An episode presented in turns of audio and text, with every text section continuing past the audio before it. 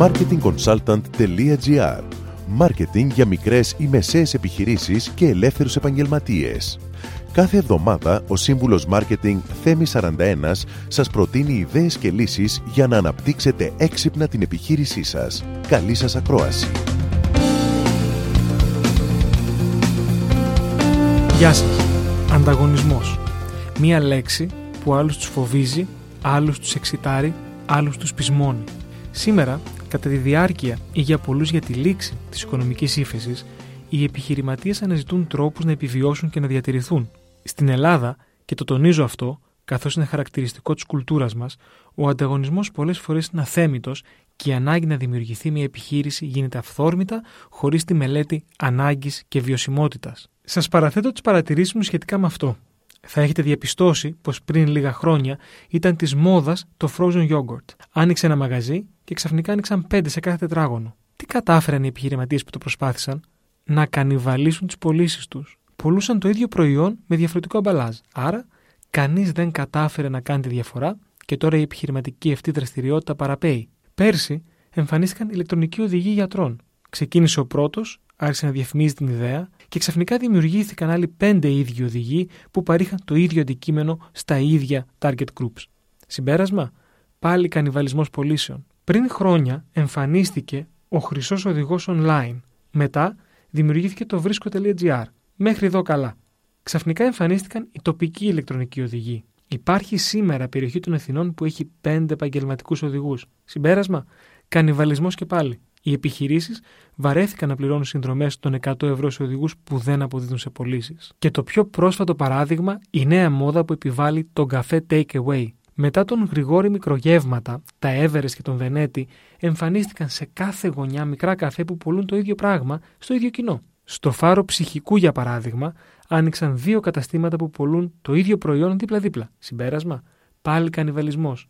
Οι πωλήσεις θα μοιραστούν σε πολλές επιχειρήσεις και κανείς επιχειρηματίας δεν θα μπορέσει πραγματικά να κερδίσει από αυτήν την δραστηριότητα. Και δεν είναι μόνο αυτά τα παραδείγματα.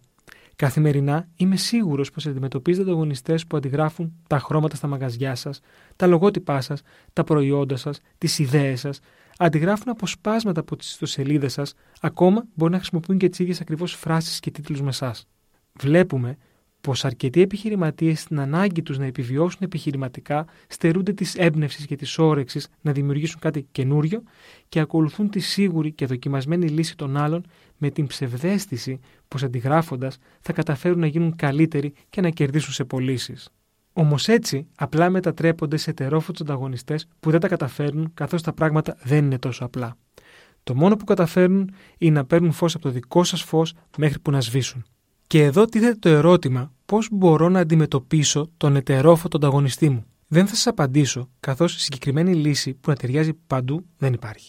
Θα σας διηγηθώ όμως πώς αντιμετωπίζει σήμερα ένα μαγαζί takeaway coffee τους δικούς του ετερόφωτους ανταγωνιστές. Γενικά, μου αρέσει πολύ ο καφές και πάντα όταν οδηγώ θέλω να έχω ένα ποτήρι καφέ να πίνω. Αγοράζω συχνά takeaway coffee. Έτυχε στον δρόμο μου για το γραφείο να πάρω μία φορά καφέ από ένα καινούριο μαγαζί στη Νέα Ερυθρέα. Το μαγαζί το έχουν δύο αγόρια και μια κοπέλα. Καθώς περίμενα να μου ετοιμάσει τον καφέ ο ένας εκ των δύο, τον παρατηρούσα. Είχε ιδιαίτερη τεχνική στο να ετοιμάζει τον καφέ με συγκεκριμένες κινήσεις που όμοιες δεν είχα ξαναδεί. Εκεί μου κινήθηκε για πρώτη φορά το ενδιαφέρον. Ακόμα έκανε το διπλάσιο χρόνο από ό,τι στα άλλα takeaway για να μου ετοιμάσει τον ίδιο καφέ, χωρίς όμως άγχος για να τον τελειώσει. Εκεί άρχισα να υποψιάζομαι πως κάτι θετικό και διαφορετικό συμβαίνει. Δοκίμασα τον καφέ και με μεγάλη μου έκπληξη διαπίστωσα πω ήταν ο πιο γευστικός καφές με το πιο πλούσιο αφρόγαλα που είχα ποτέ δοκιμάσει και ήταν λίγο πιο ακριβώ από τους ανταγωνιστές του. Επειδή σκέφτομαι πάντα με όρους marketing λόγω της δουλειάς μου, συνειδητοποίησα πως το ανταγωνιστικό πλεονέκτημα της επιχείρησης ήταν το προϊόν της, ο καφές δηλαδή. Έτσι πήγα και την επόμενη μέρα για να το διαπιστώσω. Με εξυπηρέτησε ο άλλος συνειδιοκτήτης, ο οποίος έκανε ακριβώς τις ίδιες κινήσεις και ετοίμασε τον καφέ μου με τον ίδιο ακριβώς τρόπο και με το ίδιο γευστικό αποτέλεσμα. Εντυπωσιάστηκα γιατί και οι δύο είχαν την ίδια τεχνική, προφανώς αποτέλεσμα εκπαίδευσης στο εξωτερικό, άρα χρηματικής επένδυσης στην εκπαίδευσή τους. Φυσικά πήγα και τρίτη φορά για να διαπιστώσω αν η γευστική ποιότητα θα άλλαζε. Ήταν απόγευμα και ήταν μόνο η κοπέλα μέσα. Ζήτησα τον ίδιο καφέ και με έκπληξη μου απάντησε. Δυστυχώς λείπει ο χ και ο ψ και δεν σερβίρουμε καφέ.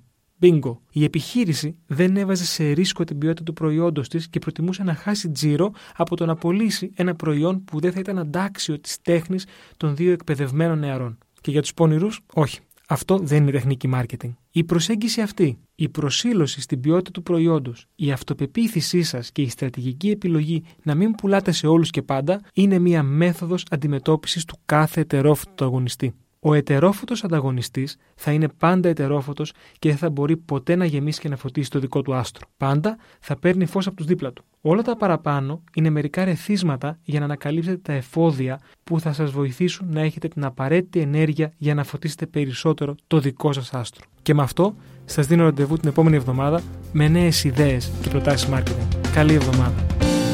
Μόλις ακούσατε τις ιδέες και τις λύσεις που προτείνει ο Σύμβουλος Μάρκετινγκ Θέμη 41 για την έξυπνη ανάπτυξη της επιχείρησής σας. Ραντεβού με νέες προτάσεις την άλλη εβδομάδα. marketingconsultant.gr Μάρκετινγκ για μικρές ή μεσαίες επιχειρήσεις και ελεύθερους επαγγελματίες.